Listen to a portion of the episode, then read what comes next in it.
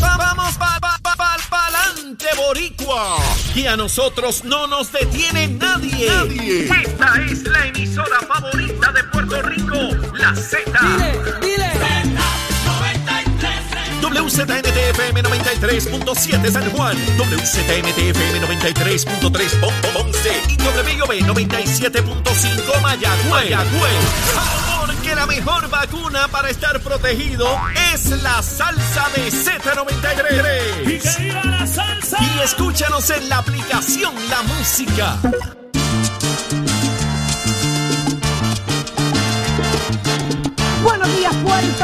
Acaba de comenzar una nueva hora de Nación Z, la plataforma 360 más poderosa en Puerto Rico. Y usted nos ve y nos sintoniza a través de Z93 por el 93.7 en San Juan, por el 93.3 en Ponce y el 97.5 en Mayagüez a través de la app La Música. Nos ve y nos escucha en cualquier parte del mundo y a través de Facebook. Entre ahora, denle seguir a Nación Z y hágase parte de esta conversación en esta nueva hora que apenas comienza. Buenos días, Jorge. Buenos días, Edis. Buenos días. Edis. Buenos días, Saudi. Buenos días. Puerto Rico. Son Como siempre, Edis. contento de que estén con nosotros conectados, de hacernos el programa de crecimiento en mayor en Puerto Rico en la radio y que podamos compartir con ustedes cada día, minuto a minuto, el mejor análisis de la radio puertorriqueña. Gracias por estar con nosotros. Buenos días, Jorge. Buenos días, Saudi. Buenos días a todos los que nos sintonizan dentro y fuera del país. Un privilegio estar con ustedes una nueva mañana, una nueva hora llena de informaciones, de noticias, pero sobre todo del análisis que a ustedes les gusta. Levántate que el despertador te está velando y te agarra el tapón, Saudi Rivera. Todo. En esta próxima hora, usted quédese con nosotros pendientes. Llega el ex senador Cirilo Tirado. Compañeros, y ustedes estamos claros todos de que en un momento dado Cirilo fue aspirante a la alcaldía de Guayama. Sí. En estos próximos 30 días estará presentando allí todo la- lo que pueda ser eh, posible para un nuevo alcalde en este pueblo y él tiene, debería, ¿verdad?, responder varias preguntas desde su entender, desde su experiencia de qué está pasando allá en Guayama. Eso solo ocurrirá aquí en Nación Z. Desde los le- elevadores con amor. Desde los elevadores con amor. ¿Qué estará pasando? ¿Qué está haciendo Cirilo Tirado con su vida luego de salir de la política? Aquí nos enteramos en Nación Z. Pero muchas cosas más por ocurrir en esta nueva hora. Usted quédese en sintonía de nosotros. Pero ahora, ¿cómo amaneció el mundo y Puerto Rico? De eso sabe Carla Cristina con los titulares. Buenos días, soy Carla Cristina informando para Nación Z. De inmediato los titulares. Agentes del negociado de investigaciones especiales allanaron ayer la sede de la legislatura municipal de Caguas y la Oficina de Tecnología e Información Municipal como parte de una pesquisa que realiza el Departamento de Justicia. En otros temas, la secretaria interina del Departamento de Recursos Naturales y Ambientales, Anaís Rodríguez, confirmó ayer la existencia de sobre 16 querellas no resueltas de construcciones ilegales en la zona marítimo terrestre en la reserva de Bahía de Jobos en Salinas, que datan de entre los años 2004 y 2015. Y por su parte, la representante Mariana Nogales sostuvo que no entregará la información solicitada ayer por el presidente de la Comisión de Recursos Naturales de la Cámara, quien le dio a la portavoz del Movimiento Victoria Ciudadana hasta las 10 de la mañana de hoy para que presente evidencia de sus denuncias sobre figuras políticas supuestamente involucradas en el tráfico de drogas en la reserva. En temas internacionales, el presidente de Argentina, Alberto Fernández, anunció ayer que normalizará las relaciones diplomáticas con Venezuela después de siete años sin embajador en Caracas e invitó a otros países de la región a seguir el mismo camino. La buena noticia trae de ustedes por Toñito Auto es que investigadores de la clínica Mayo han combinado dos terapias contra el cáncer para llegar hasta donde todavía no lo habían hecho. Hasta el momento solo habían conseguido un gran éxito en cánceres líquidos, pero ahora estos han logrado llegar eficazmente a tumores sólidos. La combinación puede llegar a la metástasis del tumor principal sin necesidad de ser inyectados en un sitio específico y además han generado memoria en el cuerpo para actuar si las células cancerígenas comienzan de nuevo a crecer. Para Nación Z les informó Carla Cristina. Les espero en mi próxima intervención. Somos du- du- du- duros en entrevistas y análisis. Nación Z. Nación Z. Por el app, la música y la Z.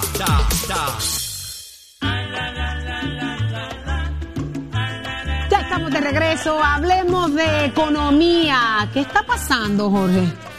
Ya está con nosotros precisamente Raúl Candelario para hablar un poco del tema de la economía del país. Óyeme, en este tema que, me parece extraordinario que hablemos del tema de la vivienda, la escasez que hay precisamente en inventario de vivienda cuando hay una alta demanda de vivienda. En esta semana precisamente que se celebra la semana del Rialto. Raúl, buenos días. Buenos días, Jorge. Un placer siempre estar con ustedes. Alta demanda, pero pocas unidades disponibles, Raúl. Así mismo es. Yo creo que esto es, ¿verdad? El, típico supply demand que vemos en, diferentes sectores, pero en el caso de la vivienda, pues evidentemente se acrecenta más. Primero, porque tú tienes un componente de vivienda existente con vivienda nueva. Eh, no es hasta eh, los años, eh, pasados dos, tres años, que nuevamente hemos visto un repunte en la construcción de, de vivienda nueva pero de todas maneras, pues te crea una, una verdadera carencia de disponibilidad de, facilidades. Eh, a eso le añade que el mercado de las propiedades reposeídas, pues no se está comportando como normalmente se comportaba a raíz de básicamente la paralización de los procesos de ejecución eh, durante pandemia. Eh, eso eh, tenía un flujo natural al sistema que también pues llevaba a que pudiera haber eh, en cierta manera más propiedades disponibles. básicamente los procesos de ejecución que se están llevando a cabo ahora son aquellos que comenzaron hasta hace tres años atrás. Así que eso no, no podemos anticipar que eso pueda alcanzar cercano a los niveles que tenía antes. Además, los tiempos de pandemia llevaron a que eh, a través de ayudas federales y otros tipos de recursos e ingresos que los ciudadanos empezaron a recibir, pues, pues uno de los que eran los problemas, que eh, pudieron entonces comenzar a ponerse el día en sus préstamos. O sea, que, que realmente eh, tenemos esta situación de la, de, que se conjuga de la, de, la, de, la alta, de la alta necesidad de vivienda eh, la capacidad de compradores cualificados también y la carencia de propiedades para poder adquirir. Ya, y ahí quiero llegar, eh, Raúl. Hay, hay, un tema importante porque están cambiando los números de los porcientos de intereses y aprobación. Y en la medida que más se retrase el tema de las ayudas de vivienda para que puedan agilizar el proceso, los que están cualificados ya para comprar una unidad en X precio se altera el proceso, tardan demasiado, cambian los números, hay que precualificarlo de nuevo y la vivienda que tenía la perdió.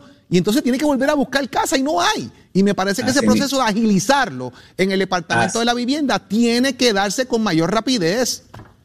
Sí, yo, hay, hay, dos factores, hay dos factores ahí que, inciden. Como tú bien dices, eh, tenemos que reconocer que eh, la Reserva Federal aumentó, aumentó los intereses eso de salida, imagínate, en el mismo mes que eso pasado, que eso pasó, aquí en Puerto Rico pudimos ver inmediatamente ese reflejo en una disminución eh, de propiedades adquiridas por, financiamiento, por la misma razón que tú indicas. Eh, vivienda, sin embargo, sí tiene un programa que puede atender y puede ayudar en esta, en esta situación y me parece que eh, en primer orden, yo creo que hubo mucha falta de conocimiento eh, de quienes podían aplicar y cualificar, pero eh, creo que también la ciudadanía debe, debe tomar atención y mirar esta alternativa, que inclusive también ya algunos bancos a través de otros programas federales también están ofreciendo este tipo de alternativa para poder atender las situaciones que se han dado con el incremento en los intereses de la tasa federal. Así que ambos son situaciones eh, importantes y que son eh, opciones que puede tener la ciudadanía para aún así poder adquirir propiedades. Pero el efecto en la economía ha sido una eh, disminución en la adquisición de, propiedades y como dije anteriormente, incluyendo la reposeída. O sea, estamos viendo que antes tú pensabas que la propiedad reposeída la podías eh, comprar, como diríamos por ahí, a un precio de ganga, pues ese no es el, ese no es caso. Eso no está pasando. De hecho, hay overpricing, Raúl. Hay propiedades oh, que se están dando en, la tasación da un número y se está pagando en efectivo por encima del precio de tasación, porque al no haber propiedades se está pagando por encima del value, del market value. Sí, mira, las transacciones no financiadas, como se le conoce a esas transacciones cash, han tenido un incremento eh, sustancial en Puerto Rico. Eh, eh, cuando decimos que no hay dinero en la calle, pues yo, yo no sé, hay, hay chavos en la calle, ¿sabes? Este, y, se, están, se están adquiriendo, eh, y como bien dices, normalmente también a precios mayores que los que manda las propias tasaciones. Eh, y muchas veces no es ni con el fin de inversión, muchas veces que la gente quiere asegurar que tiene una propiedad que pueda, que, que, pueda, que pueda vivir. Así que esto, y, están compitiendo entre compradores en propiedades que no llegan a los valores. Esa, pero es, una, es un beneficio a los compradores en este caso. Este, a mí, eh, disculpa, a lo, a, lo, a lo, que están vendiendo. Eh, así que, que esa, esa es, una, es, una, situación que estamos, que estamos enfrentando en el mercado inmobiliario en el país eh, y, y, no, y no ayuda a resolver el problema de la, de la gente buscando, la, eh, buscando tener su casa propia. Puerto Rico es una de las jurisdicciones, eh, y entiendo que es la principal jurisdicción en todos los Estados Unidos, donde la gente compra propiedades. Sí, así es. La, gente no está, eh, o sea, puede, ¿verdad? Como parte del proceso de crecimiento económico que tienen, pueden entrar en algún momento en procesos de, de arrendamiento, pero en Puerto Rico a la gente le interesa comprar su propiedad. Y, su, y, y súmale a eso también el tema de los short sale, que eso es otra historia de cómo se están manejando para poder atender toda esta demanda, Raúl, pero obviamente es un tema que tenemos que seguirlo discutiendo y el tiempo nos traiciona, así que como siempre agradecido de tu tiempo. Y tiene muchas vertientes, Jorge. Esto, yo creo que, ¿verdad? Tenemos que mirar eh, la, no entramos ni en, el, ni, en, el, mercado de renta, que también es otro. ese, es otro mercado que debemos hablarlo también. Así que totalmente el próximo martes deberemos tocar ese temita del mercado de renta, que es bien importante también. Sí, señor. gracias, Raúl, por estar con nosotros. Que tenga buen día, Jorge, y todos los compañeros. Gracias, gracias. Gracias, por estar con nosotros. Y ya está en línea telefónica con nosotros el ex senador Cirilo Tirado, ex candidato alcalde de Guayama. Así que muy buenos días, Cirilo. Saludos. Sí, buenos días a ti, buenos días a Jorge y al pueblo de Puerto Rico, saludos. Mire, lo escucho por acá que está con nosotros en el día de hoy, me alegro porque ayer yo dije un planteamiento aquí y yo dije, ven acá, espérate un momento, ¿qué te da de Cirilo tirado? Y obviamente resulta que usted también fue candidato a la alcaldía, aspirante a la alcaldía de Guayama, que hoy se disputa allí hasta el momento hasta tres candidatos, es lo que ha salido. Sí. Al momento, y había que preguntarle, primero, ¿cómo está usted? ¿Qué es de su vida? ¿Qué está haciendo?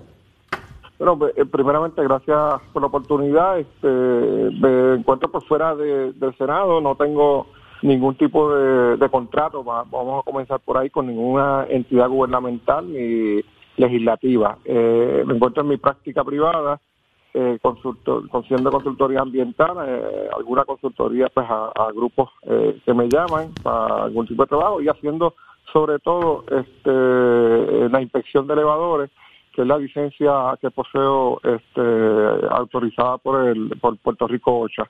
usted, en paz, usted está en paz como dice Jorge, subiendo y bajando y trepando elevadores. Qué bien, o sea que usted se encuentra tranquilo, usted hace hincapié y arranca la conversación estableciendo que no tiene ningún contrato con el gobierno, como quien dice. claro, eh, eso tiene que Por ahí no me encuentro mucha gente que me dice, mira, ¿y a quién estás asesorando? No estoy asesorando a nadie, asesoro obviamente a aquellos ex compañeros que me llaman o nuevos legisladores que me llaman, pues yo le doy mi consejo de, gratis, no tengo eh, ningún, ninguna atadura con nadie. ¿Y la alcaldía de Guayama por qué no es una opción para Cirilo Tirado? Mira, decidí no aspirar, yo aspiré en esta presidencia del Partido Popular con miras a, la alcaldía. En aquel momento pues no recibí el apoyo del pueblo. Eh, ya uno pues en esta altura, luego de haber estado fuera del proceso por un año, pues eh, surgió la oportunidad, me llamó mucha gente, no, no te lo puedo negar aquí de Guayama para que aspirara eh, a, a, la silla. Decidí no hacerlo pues entiendo que, en la vida uno tiene que tomar las decisiones de, seguir hacia adelante y, y, dedicarse un poco más a lo que había perdido en aquel en, esos 20 años que estuve activo en la vida pública y, estoy ahora en ese proceso en la empresa privada. ¿Quién gana esa, esa candidatura? ¿Quién la gana? ¿Almito? Eh, ¿O'Brien? Eh, ¿Cómo te sientes con lo que pasó con Eduardo Cintrón allí en Guayama? Primero, Eduardo, frustrante. Yo creo que lamentable por demás. Este, una persona a quien ayudamos. Yo competí con él y con Carlitos Ortiz en la, en la primaria presidente del Partido Popular en Guayama. Carlitos Ortiz eh, salió, resultó ganado en aquel momento. Eh, convencimos a Eduardo de coger a para representante. Ambos perdieron, Carlitos y él.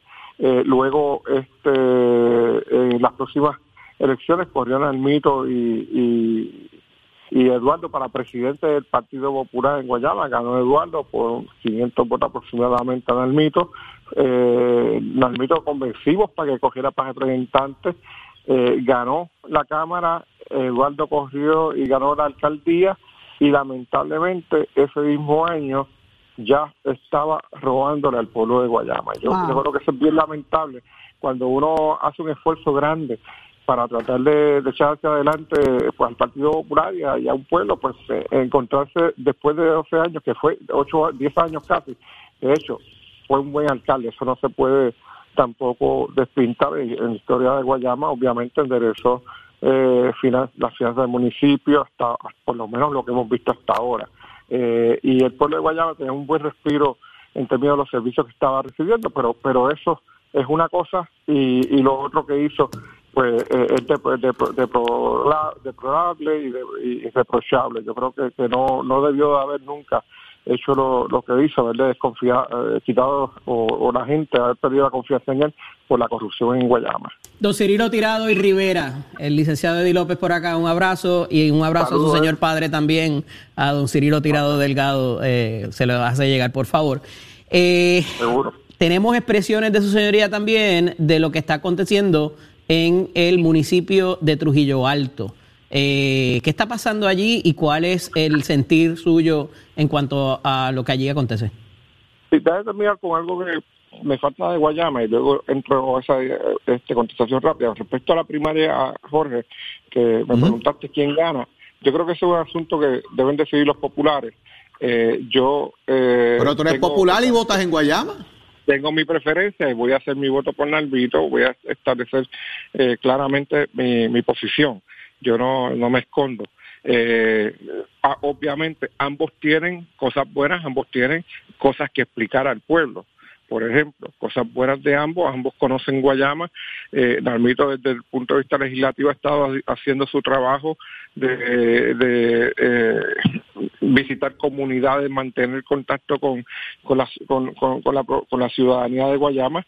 En el caso de Brian, pues ha sido funcionario del municipio eh, de Guayama y conoce el funcionamiento de la administración pública en Guayama, pero tiene que contestar también un, un, asunto. Nalmito, por un lado, tiene que hablarle a la gente claro sobre el asunto de Salinas, de las mareas, y hablarle claro sobre el asunto de, eh, los fondos que ha estado distribuyendo, que está ahora bajo investigación. Y en el caso de Brian, tiene que hablarle claro a la gente de Guayama sobre su participación como presidente de la Junta de Subasta de Guayama, claro, sobre su cercanía con la figura de Eduardo Cintrón. Eduardo Cintrón, eh, todos saben en Guayama que su equipo de trabajo está apoyando prácticamente a O'Brien eh, y es como una eh, continuación de Eduardo Cintrón. Eso, es una pregunta que la gente se hace y él tiene que contestar si se separa por completo las acciones de, Eduardo Cintrón o si, es, o si eh, lo, va a seguir pues la, obra y con el equipo de trabajo y, con las cosas de Eduardo y tiene que explicar por qué él aprobaba o, autorizaban como presidente de la Junta de Subasta esa, esas subastas que ya estaban eh, vendidas por parte del alcalde. Cirilo, yo creo que son demasiadas preguntas y cuestionamientos para dos candidatos. No es más fácil que, que, que, se endose o se apoye a una persona que, que no tenga que contestar tantas interrogantes, tantas preguntas que crean suspicacia en el país. Todo, en, la, en la política, el candidato más malo es el que no tiene preguntas que contestar porque ahí es que surgen entonces, cuando gana o se presenta eh, como funcionario, surgen entonces todos los fantasmas del closet que tenían en el pasado. Yo creo que es importante que se contesten esas preguntas ahora y que el pueblo sepa transparencia, sobre todo de cada uno. José Luis Cruz, no me va a dar la pregunta, senador.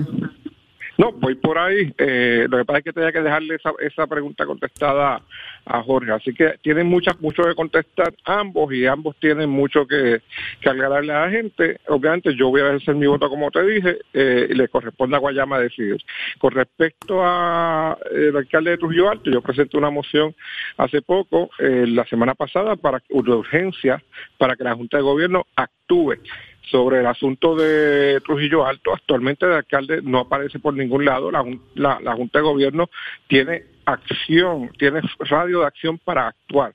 El reglamento del partido tiene las herramientas, yo estoy utilizando una de las herramientas que es notificarle al comité municipal que podíamos eh, iniciar un proceso para eh, para este, dejar vacante la presidencia del Partido Popular en Trujillo Alto ante la incomparecencia del alcalde. ¿Usted sigue siendo Eh, parte de la, de la Junta de Gobierno? ¿O en calidad de que la presenta la moción? por acumulación, miembro por acumulación de la Junta de Gobierno. Se mantiene, Eh, Cirilo, se prefiere mantenerse ahí y pertenecer a la Junta en esta próxima, en esta próxima reunión. Ese, eh, bueno, yo estoy en la Junta de Gobierno, voy a estar allí y yo espero que el, la 30, el 30 de abril se actúe. Lamentablemente, y aquí tengo que hacer algo, eh, un poco de crítica, autocrítica, es una moción urgente que se pudo haber atendido y se puede atender en cualquier momento. Aquí se hacen muchos referendos telefónicos por eh, el chat de la Junta de Gobierno y por correo electrónico y lamentablemente este este asunto que es más importante que asuntos que se han atendido en el pasado no se quiere tocar. José Luis Dalmau debe seguir a la cabeza el del Partido Popular Democrático. La Junta de Gobierno tiene que comenzar a poner orden en la casa eh, y no, no podemos despachar esto un asunto como que eh, es que no lo han acusado o que es inocente hasta que le prueben lo contrario. No, el Partido Popular Democrático es una cosa, la función pública es otra. Senador El José Luis Popular debe seguir a la cabeza del Partido Popular Democrático. Claro, aquí eso no está en juego. Lo que está en juego es la acción de la Junta de Gobierno del Partido Popular Democrático. Tiene que actuar y comenzar a actuar inmediatamente. ¿Cuándo empieza la campaña de Charlie a gobernación? Eso se lo tiene que preguntar a Charlie. Cirilo Tirado, no me quiero ir sin preguntarle esto porque, pues, usted sabe, eh, ¿está vivo o no está vivo el Partido Popular Democrático en Puerto Rico? El Partido Popular está vivo, está fuerte, por eso todo el mundo habla del Partido Popular y es, y es- y es objeto de discusión pública en el país porque unos quieren destruirlo y otros queremos vivirlo, hacerlo, hacerlo revivir. Todas las esperanzas están puestas en esa Junta de Gobierno, así que esperemos que después de la Junta esté con nosotros también para que nos traiga su análisis de lo que allí pasó Seguro y cuál es el futuro del partido. Siempre a Soledad. Estoy Muchísimas un poquito gracias. fuera de forma, pero... pero No hace falta, no hace falta, usted está tranquilo, está gozoso, está gozoso. Un abrazo, que, Cirilo, y, y Buen día, mis, Cirilo. cariños, y mis cariños al señor padre. Mucha Nuevamente. salud, mucha Seguro. salud sobre todas las cosas, usted y a la familia. Cuídate. Cirilo Tirado, ex senador del Partido Popular Democrático, mire, más claro no canta un gallo, ¿sabe? Y solo pasó aquí, en Nación Z. ¿Qué está pasando allá con los Red Sox? ¿Hay COVID? ¿Están o no están los muchachos contagiados de COVID? Por hay algo que uno, pierden. Hay uno de ese sabe, Siguen Tato. perdiendo. ¡Ay! Tato Hernández, Nación llévatelo. Z presenta, presenta a, a Tato Hernández en Somos Deporte. Por el habla música y, y, y Z93. Vamos arriba, señoras y señores. El dirigente de la Media Roja, el Alex Cora, pues ah, notificó que tenía el catcher, uno de sus catchers principales con COVID. Alex se llama Kevin Parecki, al igual que dos empleados que trabajan con los Boston. Ahí parece que aparentemente alegadamente eh, están con el COVID-19 lo retiraron, entonces se llamó al catcher de AAA Conor Ron para que estuviera trabajando con nosotros. Ayer no tuvimos la suerte, ayer perdimos contra Minnesota, nos ganaron ocho carreras por tres, pero señor licenciado López, tranquilito, que usted no los ha ganado todas y usted le hace falta mucho picheo, no van a depender toda la temporada del stopper que tiene. Así que cójalo con calma que esto está empezando. Mientras tanto, otros resultados. Los Astros de Houston le ganaron a los Angels ocho carreras por tres. Y en el juego interliga que había, los Chicago Cubs le ganaron a Tampa Ray, a las Mantas Rayas, seis carreras por cuatro. Y usted se entera aquí en Nación Z. Que tengan buen día. Achero, give it on, my friend. Soy Carla Cristina informando para Nación Z. En el tránsito continúa pesada la autopista José Diego. Entramos entre Vega Alta y Dorado y también entre Tuabaja y Bayamón, así como la carretera número 2, la PR5, la 167 y la 165 en dirección a San Juan. Tapón también en las avenidas Lomas Verdes y las Cumbres. Entramos desde Bayamón hasta Trujillo Alto y pesado el expreso Valdeorite de Castro en Carolina en dirección a Santurce, el expreso de Trujillo Alto en dirección a Río Piedras, así como las avenidas Campo Rico, Ramal 8 y 65 de Infantería. La autopista Luisa Ferré está congestionada en la zona de Montelledra y más al sur en el área de Bairoa en dirección a San Juan, semipesada la 30 entre Gurabo y Caguas y moderado el tránsito en el expreso Chayán en San Lorenzo. Más adelante actualizo esta información. Somos du- du- du- duros en entrevistas y análisis. Nación Z. Nación Z. Por el habla música y la Z. De regreso a Nación Z y de frente al país, como a usted le gusta y a nosotros nos encanta. Ya está con nosotros el licenciado Leo Aldrich. Muy buenos días, licenciado. Buenos días para ti, Saudi, y para Jorge y para toda esa gente que nos escucha a través de Nación Y, y Eddie Z, que todos llegó. Llegué, llegué. Me, Llegó dejaron- me dejaron salir de tu ciudad no favorita. Se, se toma, se toma sus vacaciones y no sé cuándo vuelve. Sí, él es así, él es así. Pero, eh, licenciado, necesitamos 16 horas para hablar con usted de diferentes temas. Vamos a ver que el tiempo nos ayude, pero vamos a hablar primero del caso de la niña Eliani. Eh, eh, ya pidieron desestimar los cargos que pesaban en, que pesaban en contra de su mamá. ¿Qué opinión le merece? Me parece que el Departamento de Justicia actuó correctamente, actuó basado en la sensibilidad que merecía la situación. Creo que de cara al futuro, prospectivamente, hay algunas tareas que realizar para que el sistema de justicia penal eh, no vuelva a llevar a una situación como esta. Por ejemplo, antes de erradicar cargos, hay que evaluar bien cuáles fueron las circunstancias que llevaron a una persona a realizar cierta acción. Eh, me parece que el Departamento de Justicia no tomó toda la- todos los elementos en consideración al momento de erradicar y esto suele suceder a menudo, como han señalado los abogados de asistencia legal, cuando se trata de personas desaventajadas. Las personas más pobres suelen ser representadas por la Sociedad para la Asistencia Legal y vemos cómo el Estado muchas veces criminaliza la pobreza.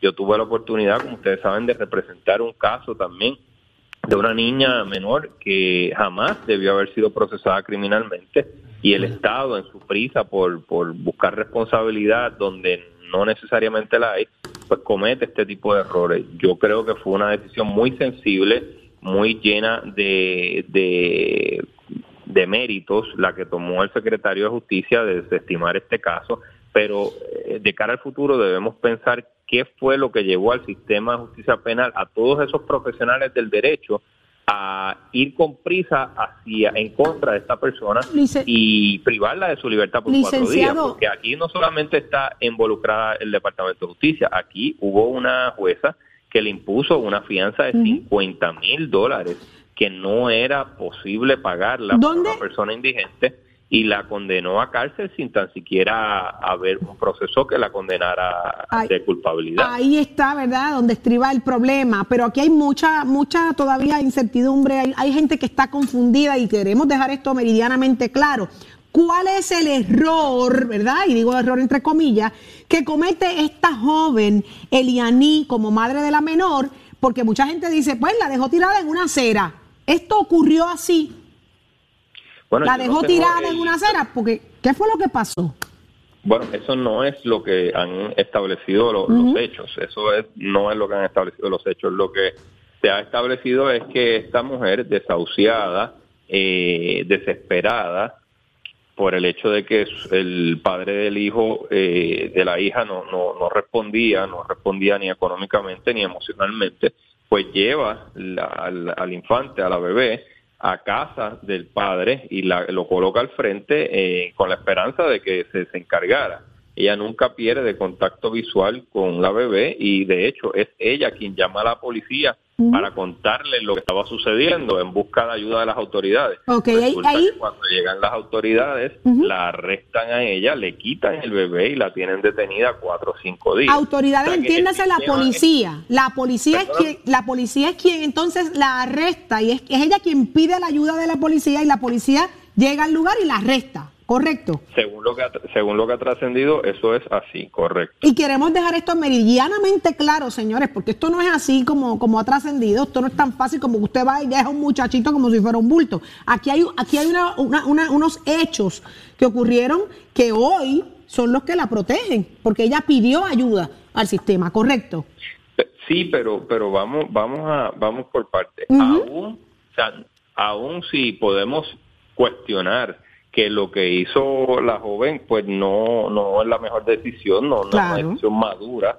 eh, a pesar de eso, el, el tomar decisiones desacertadas no significa necesariamente que uno va a ir preso, no significa necesariamente que uno va a perder la custodia de su hijo. Hay que siempre tener eso muy presente porque no podemos tener una vara para los pobres y una vara para los ricos. Y Correcto. eso, ese último comentario creo que me, me permite pivotear hacia el otro tema que vamos a tocar, que es recursos naturales, porque vemos el caso de Liani, de cómo una joven eh, dominicana negra eh, pobre es tratada por el sistema eh, criminal de justicia y vemos cómo las personas que tienen propiedades ilegalmente en la franja de Salinas que esté en disputa no tienen esa prisa, ¿verdad? No, no, no, no reciben la prisa del Estado por el procesamiento criminal. Y vemos cómo son tratadas las, las dos varas de la justicia que dicen que no existen, que se supone que sea la justicia ciega, la dama de la justicia ciega. Sabemos por experiencia y sabemos por las acciones que estamos viendo que no es así, que a las personas pudientes, conectadas, que tienen propiedades en esa franja de Salinas, tienen unas protecciones que no tuvo la joven dominicana negra, madre soltera. Wow. Interesante, Leo, porque fíjate que dentro de todo ese conceptual que se ha planteado, aquí se habla de negligencia, pues hay negligencia en los dos casos. Eh, hay negligencia en investigación, hay negligencia en otorgar una titularidad, hay negligencia en una agrimensura, hay negligencia por parte del Departamento de Justicia. Fíjate que la excusa al final del día es, mira, es que eso pasó los días que se fue la luz y entonces, pues, y el agua, y no había computador, y con la prisa de someter un caso, pues hicimos eso. Óigame, ¿qué clase excusa? Sí, no, de acuerdo. Y, y si te fijas, la prisa es mala consejera en ambos casos. Y en el caso de recursos naturales, a mí me parece que lo que trascendió en las vistas públicas de ayer hay un dato muy puntual.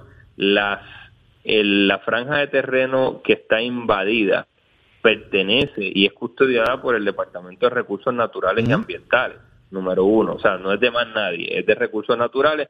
Si aquí hay alguna responsabilidad, es de esa agencia. Y número dos, que en esa franja, no, que hay aproximadamente 30 casas, nadie tiene titularidad, pese a reclamos de que sí existe, nadie tiene titularidad según ha trascendido en las pistas públicas. Sí, perdió la conexión. Se perdió la conexión eh, ahora mismo con Leo. Eh, qué, interesante, ¿verdad? Y, lo deja claro el licenciado, en lo que logramos reconexión es como la doble vara, ¿no? La, la, lo que habla tanto eh, nuestro querido Leo Díaz, la doble vara para medir las cosas y había Lo que, pasa es que si está en controversia, tiene que entrar el tribunal, o sea, no es que vaya la autoridad a través de las agencias y, ejerza su función, tiene que haber una, una determinación porque hay una gente que tiene una controversia en cuanto a si su título es válido y sus permisos son válidos. Eh, si no fuese así, eh, que es lo que dice Leo, que ayer en la, en la, en la vista parecía que todo era, eh, ¿verdad?, eh, tan claro y tan diáfano de que había habido una invasión simple y llanamente, pues sí la agencia pudiera tomar eh, control. Pero hay una disputa en cómo se adquirieron dichas propiedades, si están dentro o no fuera de la franja marítimo terrestre, y hay que ir al tribunal. La realidad es que la directora de Recursos Naturales tiene razón cuando a, preguntas del representante Rivera Madera, así también como Edgardo Feliciano, le dicen, pero ¿por qué no, ah, no hacemos esto ya hoy y quitamos los contadores y hacemos todo lo demás? ¿Está Leo ya con nosotros? Sí, ya está Leo con nosotros. Leo, tenía, tenía, te quería preguntar, eh, porque ahorita te pude escuchar lo que dijiste. Estoy en total acuerdo contigo. O sea, esto, ah, cuando uno piensa que hay algo que está mal, uno no dice, ah, pues lo voy a sacar. Uno tiene que ir al tribunal y hacer el proceso, o sea, para que se dé el debido proceso de ley. Y si en efecto usted tiene razón y, y está mal esas invasiones de casa, pues serán removidas. El tribunal ordenará a que se tome algún tipo de acción y se hará. Tampoco es que entre allí uno a la mala con una puerca y, destruya eso. Leo, Leo quería preguntarte rapidito el asunto de que parecería que el secretario de Justicia tomó instrucciones del gobernador ayer con el caso de la joven Eliani. Pues sí, gracias por esa pregunta porque es, un poco más complicado. Em, aunque estamos de acuerdo con lo sustantivo y qué bueno que el gobernador tiene esa sensibilidad de que ese caso jamás debió haberse procesado. Eso es cierto y qué bueno que el gobernador tiene el corazón en el lugar correcto. Es peligroso el precedente de que Fortaleza le dé instrucciones al Departamento de Justicia. ¿Por qué? Porque en el futuro podría ser que hay un amigo del gobernador Pierluisi y si se interpreta que Pierluisi le está dando instrucciones a su secretario de Justicia de que no procese a alguien, o por el contrario, de que tiene un enemigo político y le da instrucciones al secretario de Justicia de que sí procese a alguien, pues se puede ver eh, más politizado aún el sistema de justicia criminal y más politizado aún el Departamento de Justicia. Por eso es que hay una línea tan delineada, tan, tan fija en el Departamento de Justicia Federal y la Casa Blanca. usualmente el presidente, ¿verdad? sea este o el que sea, se abstiene de dar recomendaciones públicas sobre lo que debe o no debe hacer el Departamento de Justicia porque no se quiere convertir en arma, no se quiere eh, politizar más aún el sistema de justicia penal porque no se quiere utilizar o no se quiere, ¿verdad? Que se perciba que se utiliza como una herramienta contra enemigos políticos o a favor de enemigos políticos. Por eso es que es tan delicado y tan preocupante que el gobernador le dé instrucciones al secretario de Justicia públicamente, aunque de nuevo lo felicitamos por la sensibilidad que mostró en esta situación muy puntual. En el macro, fuera de esta situación, es peligroso que el gobernador o el presidente le dé instrucciones a su secretario de justicia sobre lo que debe procesar o sobre lo que no debe procesar, porque se presta para juegos políticos. Licenciado, muchísimas gracias por haber estado con nosotros acá, como todos los días en Nación Z. Será entonces, mire, hasta mañana. ¿Está bien? Gracias a ustedes. Mañana le tenemos 18 temas más. Se nos quedaron hoy 17. ¿Está bien? gracias, muchachos. Siempre un placer escucharlo. Gracias por estar con nosotros. Óigame, ya está con nosotros el representante del Partido Popular Democrático, Edgardo Feliciano, presidente de la Comisión de Recursos Naturales, quien le acaba de poner un emplazamiento de 24 horas a Mariana Nogales para que presente unas evidencias. Ya está con nosotros. Buenos días. Buenos días, representante. Muy buenos días a los amigos Radio Escucha de Nación Z. 24 horas a Mariana Nogales para que presente evidencia de lo que argumenta, eh, de lo que está ocurriendo allí y quiénes son los alegados responsables de, de lo que está pasando en Jobos, en Salinas. Representante, cuéntenos, ¿por qué 24 horas? Bueno, buenos días. Eh, la representante Nogales eh, es miembro de mi comisión. Mi comisión se ha destacado por ser una comisión seria y vertical.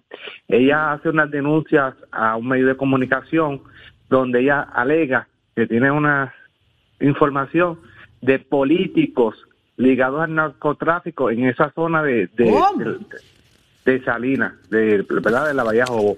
Yo le exhorté a ella, como miembro de esta comisión, que nos dé la información porque aquí vamos detrás de quien sea, el pueblo tiene que saber qué está pasando, quién son los responsables y quién oculta qué es la información. Pues mire, usted es miembro de esta comisión, traiga a la comisión lo que usted está diciendo. La evidencia. la evidencia. Ahora digo yo, tú no puedes estar por ahí tirando balas locas para ganar pautas en los medios de comunicación. Eso es cierto. O sea, le, dimos hasta las 10 de la mañana para que nos dé esa información y como miembro de la comisión, para que la misma sea evaluada. Pero ya dijo que no, ya dijo que no, representante, ya dijo que, no, la, tiene y que no le va a dar nada. ¿Qué va a pasar? Pues usted moralmente y éticamente, ante el pueblo de Puerto Rico y ante la prensa del país, queda como una mentirosa todo por ganar pautas en los medios de comunicación. Así no se así no se puede eh, trabajar. El pueblo que llevarle la verdad, no estar desinformando. ¿Le pedirá la renuncia a la comisión? No, esto ya ya quedó señalada y marcada ante el pueblo de Puerto Rico y ante la prensa como una vil mentirosa. Pero necesita la comisión una persona con estas descripciones. Eh, ella faltó a la ética de nuestra comisión a estar haciendo señalamientos sin base ni fundamento y siendo ella más abogada, que ella sabe que ella no puede estar haciendo denuncias públicas si no tiene la prueba. Pero su liderato como presidente de esta comisión eh, espera entonces que, se espera que usted entonces tome más acciones, más acciones pertinentes ahí. Vamos a esperar hasta, vamos a esperar hasta las 10 de la mañana a ver que ya ya dijo una verdad unas declaraciones a, los medios, pero como el plazo hasta las 10 de la mañana, vamos a esperar qué pasa de aquí a las 10 de la mañana. Ok, ok, vamos a esperar entonces a las 10 de la mañana a ver qué pasa, ¿verdad? Porque es interesante, eh, son señalamientos sumamente serios. Ella acaba, acaba de trascender que no tiene las evidencias que usted le está exigiendo en menos de 24 horas, así que eso es ya mismo, las 10 de la mañana son ya. Así, ya, mismo. Es, es que es lamentable que la gente por buscar pautas en los medios de comunicación traiga una información que no es real donde hace unos señalamientos de políticos. Pues mire, mi hermano, como dicen por ahí, si usted tiene la información y sabe los políticos que son, tírelos al medio. Vamos a desmascarar esto de una vez por todas. ¿Quiénes supuestamente son los políticos que están ahí con el narcotráfico en esa zona? No, hay que decirle al pueblo la verdad. Lamentablemente, si no tiene la información y lo hizo por ganar pautas en los medios de comunicación, ya la prensa tiene que saber que la información que ya ha abierto de ahora en adelante es que cogerla con pinza porque no sabemos si realmente es una información verídica. Representante, pero parecería que a, a- a raíz de todo lo acontecido ayer y todo lo dicho y lo que falta todavía por decir en la continuación de la vista, esto va a terminar en los tribunales. ¿Cuál entonces es la acción de que la Cámara puede tomar, eh, ya sea para algún reglamento o algún tipo de legislación? Pero esto parece que va a ser dirimido en los tribunales. Co- co- ¿Coincide? Sí, coincidimos. Esto, como te le dije al principio, esto es una comisión seria vertical. Nosotros hicimos una investigación cuando rincón, los tribunales avalaron nuestra investigación. Nosotros vamos a llevar esto. Nos quedan dos días de vistas públicas donde haremos, ¿verdad?, los hallazgos que encontremos, los referiremos al Pleno para que se coja el informe y el informe entonces pase al Departamento de Justicia o a otra agencia como parte de, ¿verdad?, de su investigación. Como vimos ayer, son dos vertientes diferentes, un mismo escenario. Ahí están los que invadieron las reservas. Eso es un escenario, pero está el escenario de la gente que lleva años ahí en el camino del indio y que alegadamente tiene titularidad, pero se vio también que la titularidad es de la finca como tal y esa se segregó en diferentes solares, pero no, no tiene los títulos de propiedad. Más también está en la zona marítimo terrestre, así que ahí son dos casos totalmente diferentes que Recursos Natural o como el, también el Departamento de Justicia tienen que analizar cada uno de sus respectivas vertientes. Representante, ¿qué mensaje le tiene usted al liderato del movimiento Victoria Ciudadana con esta representación que con la que cuentan dentro de, de- de esta eh, importantísima delegación y con Eh, este caso tan serio encima? Es, más, tienes que referido al FEI, o sea que su representante lamentablemente ya va lastimada por ahí, así que yo le suelto que a todos, no, no simplemente a ella, a todos los representantes que si, le, se cuando se le dirige a la prensa se le dirija con la verdad y no estén por ahí ganando pautas y masacrando imágenes, porque ahora la legislatura y la gente está cansada de los políticos y ahora usted dice que hay políticos ligados al narcotráfico, ¿qué va, qué va a pensar el pueblo puertorriqueño? Mire, no, vamos a hablarle en, en a- serio, en ajoya habichuela. Es este, es este y este, porque esta es la evidencia que yo tengo. Ok. No, no por meras especulaciones, y yo creo que al pueblo hay que decirle la verdad. Muchísimas gracias, representante Edgardo Feliciano, presidente de la Comisión de Recursos Naturales, por haber estado con nosotros acá en Nación Z. Le daremos seguimiento. Es una investigación sumamente importante y esperemos que usted eh, nos mantenga al tanto de lo que allí está ocurriendo. Claro que sí, a sus órdenes siempre. Lindo día. Muchísimas gracias. Wow, increíble. Pero mire, vamos a hablar de otros asuntos, porque esto nos compete a todos los que somos padres y aquí hay una gran oportunidad. Todos los que somos padres queremos lo mejor para nuestros hijos y para ello debemos ayudarlos a que tengan la mejor educación posible. Así soy yo. Una carrera universitaria, mire, cuesta miles de dólares, ¿sabes? Y para eso debemos ahorrar desde bien tempranito, desde ahora. Y qué mejor que un producto que nos permita ahorrar Mientras reducimos el pago de impuestos, eso es perfecto. La semana pasada José Requena, el presidente de JR Assurance, nos habló de las cuentas de retiro individual y hoy lo tenemos nuevamente retomando este tema, pero con un beneficio adicional. Preste atención. Buenos días, José. Saludos, Saudi. El término IRA Ajá. está mayormente asociado a la industria financiera bancaria. Sin embargo, trabajamos también el mismo producto, pero con el propósito de ahorrar dinero para la educación de nuestros hijos. La IRA educativa goza de las mismas ventajas contributivas y le ofrece mayor rendimiento. José, ¿qué beneficios se pueden encontrar en estas giras educativas? Hay dos bien importantes. El que usted pueda hacer la apertura de su IRA educativa y o renovar la que tiene un interés más alto. Nuestros intereses actuales están entre 1.75% hasta 2%. Y segundo, que se puedan consolidar todas esas IRAs que mantienen en diferentes instituciones para que esto sea una alternativa más eficiente en el manejo de sus finanzas. ¿Y con qué cantidad podemos abrir una ira educativa para nuestros hijos? Estas se abren con 500 dólares anuales por cada niño. Esto nos va a ayudar a reducir el pago de impuestos. Así que deben comunicarse con nosotros al 787-503-2005 para que abra la suya hoy. Están a tiempo, están a tiempo, amigos. Ya lo escucharon. Es momento de llamar a JR Assurance al número 787-503-2005. Anótelo por ahí, 787-503-2005 y llame inmediatamente a hacer esa apertura de su a o consolidar las que tienen. José, yo te agradezco muchísimo el compartir esta información tan valiosa con nosotros por estos momentos, en estos días tan importantes. Gracias a ustedes por la oportunidad y recuerde que pueden seguirnos en nuestra página www.ingresodeporvida.com, en Facebook, Instagram o nuestro canal de YouTube donde estarán este y todos nuestros videos. También pueden visitarnos en la Avenida Roosevelt, edificio 1500, suite 401 en Guaynabo, porque es momento de que una pequeña inversión obtenga un gran rendimiento. Estoy totalmente de acuerdo. Muchísimas gracias a los amigos de JR Assurance. Gracias por la valiosa información. Pero óigame, ya está listo. Pónchemelo ahí, señor director. Quiero ver, ¿tiene corbata o no tiene corbata? ¿Está listo, Leo Díaz? ¿Tiene? No veo, no veo. Saludos, Saudi, Jorge, Eddie. Un placer estar con ustedes aquí.